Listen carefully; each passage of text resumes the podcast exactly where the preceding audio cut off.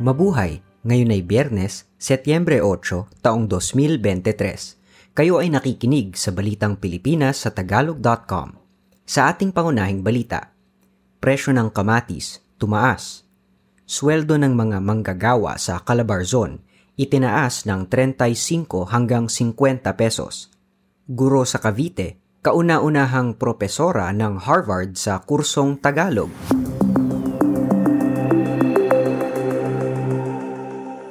Presyo naman ng kamatis ang tumaas ngayon sa Pilipinas, makaraang umabot na ito sa 300 piso kada kilo sa Marikina City. Sa New Las Piñas City Public Market naman, umaabot sa 200 hanggang 210 piso ang kada kilo nito. Sa Guadalupe Public Market sa Makati City, ang presyo ng kamatis ay umaabot sa 100 at 80 hanggang 200 piso. Sinabi ni Nueva Vizcaya Agricultural Terminal General Manager Gilbert Kumila na nasa 130 at 150 piso ang kada kilong wholesale price ng kamatis sa Batangas.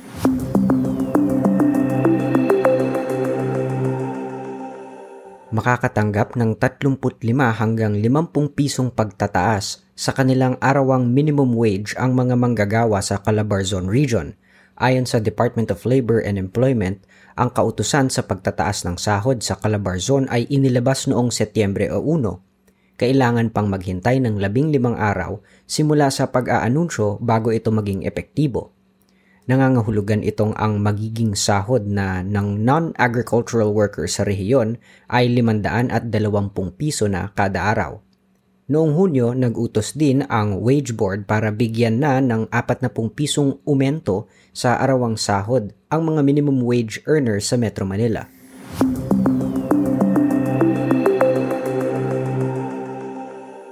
Ang Pilipinas ang mamumuno sa Association of Southeast Asian Nations o ASEAN sa 2026 sa halip na ang Myanmar – nagdesisyon ang mga leader sa Southeast Asia na huwag ipahawak ang chairmanship ng ASEAN sa Myanmar, lalo na at nahaharap pa rin ang military government nito sa kaguluhan.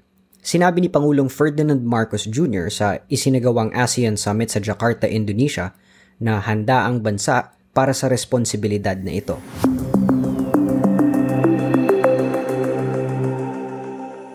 Ang mga dumadagdag na bayarin sa utang panlabas ng pambansang pamahalaan at ang bumababang value ng gold holdings ng Bangko Sentral ang humatak pababa sa nakaipong dolyar ng bansa sa mababa sa 100 bilyong dolyar muli ngayong Agosto. Sa pangunang data na inilabas ng Bangko Sentral ng Pilipinas o BSP, lumalabas na ang gross international reserves ay nananatili sa mababa sa 100 bilyong dolyar na level sa ikatlong sunod na buwan na itala ito sa 79 na bilyon at 800 milyong dolyar noong Agosto mula sa 79 na bilyon 750 milyong dolyar noong Hulyo. Sinabi ng BSP na kahit mababa sa 100 bilyong dolyar ang nasa kaban ng bayan noong Hulyo, sapat pa rin ito para sa 7.4 na buwang halaga ng mga aangkating produkto at pambayad sa mga serbisyo at pangunahing kita. Samantala, ang palitan ng dolyar sa piso noong Setyembre 7 ay 56 na piso at 79 na sentimo.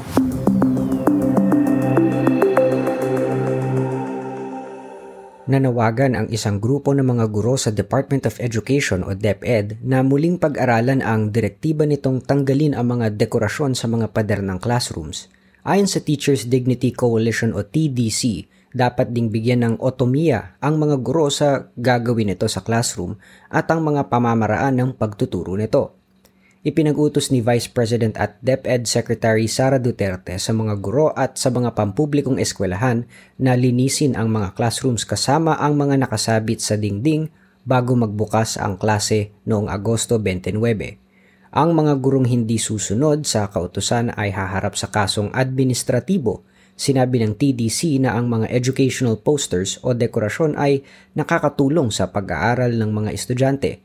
Taliwas sa sinabi ni Duterte na ang mga ito ay nakakaistorbo sa pag-aaral.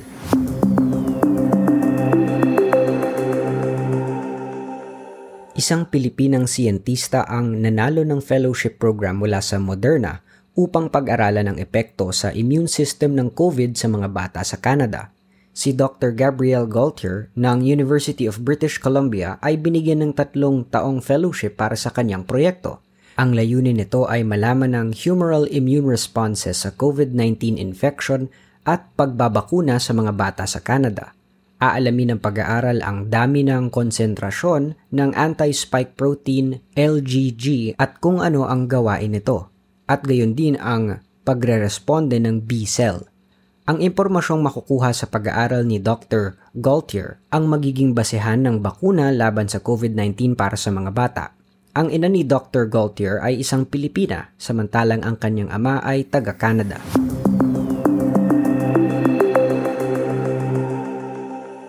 Sa trending na balita online, Nagtrending online ang isang kasal sa Cavite na ngayon ay tinawag ng mga citizens na wedding of the century.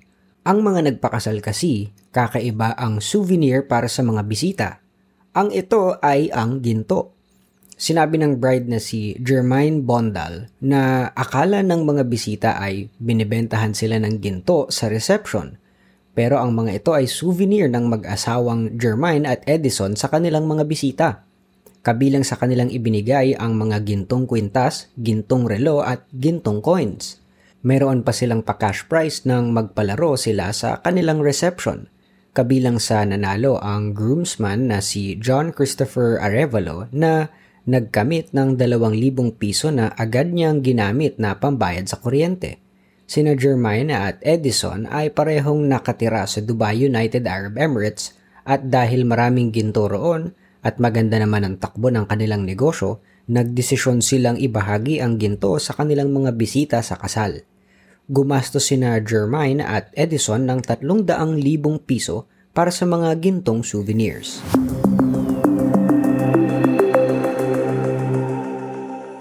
Sa balita sa palakasan, Tatlong araw makaraang magpanghuli sa Zerk leg ng Diamond League ang pambatong Pilipinong pole vaulter na si Ernest John Obiena na numbalik ang kahusayan nito makaraang makuha ang gintong medalya sa Istaf Berlin.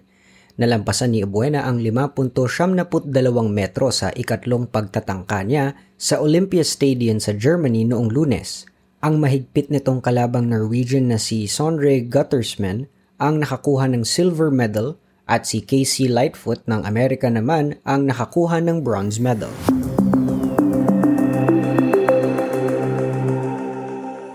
Sa balitang showbiz, ilang araw makalipas ang pagpapakasal ng aktres na si Lovie Poe sa United Kingdom, umuwi ito agad ng Pilipinas. Sinabi ni Lovie na kailangan niyang mag-shoot uli para sa kanilang action comedy series na FPJ's Batang Quiapo si Lovie ang gumaganap na Mokang, ang love interest ng karakter ni Coco Martin na Tanggol.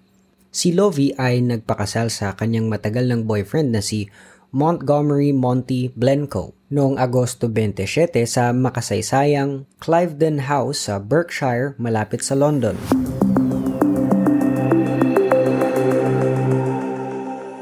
Sa balitang kakaiba, Isang guro mula sa Cavite ang ngayon ay kauna-unahang Tagalog instructor ng Harvard University.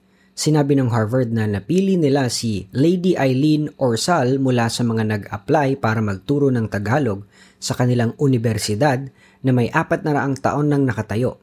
Sinabi ng Harvard University Asia Center na si Orsal ang tutulong sa kanila para i-develop at paangatin ang kasaysayan at kultura ng Pilipinas sa pamamagitan ng kaganapan sa kanilang campus.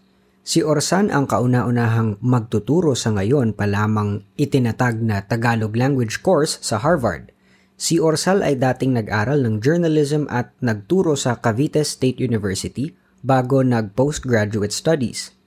Noong 2018, nagsimula si Orsal na magturo ng lengguaheng Filipino bilang Fulbright Foreign Language Teaching Assistant sa Center for Southeast Asian Studies sa Northern Illinois University kung saan kumukuha siya ng Communication Studies para sa kanyang master's degree. Siya rin ay may doctorate sa Philippine Studies Language, Media and Culture sa De La Salle University. Sa Estados Unidos, ang Tagalog ang ikaapat na pinakasinasalitang lengguwahe kung saan ang una ay English, pangalawa ang Spanish at pangatlo ang Chinese.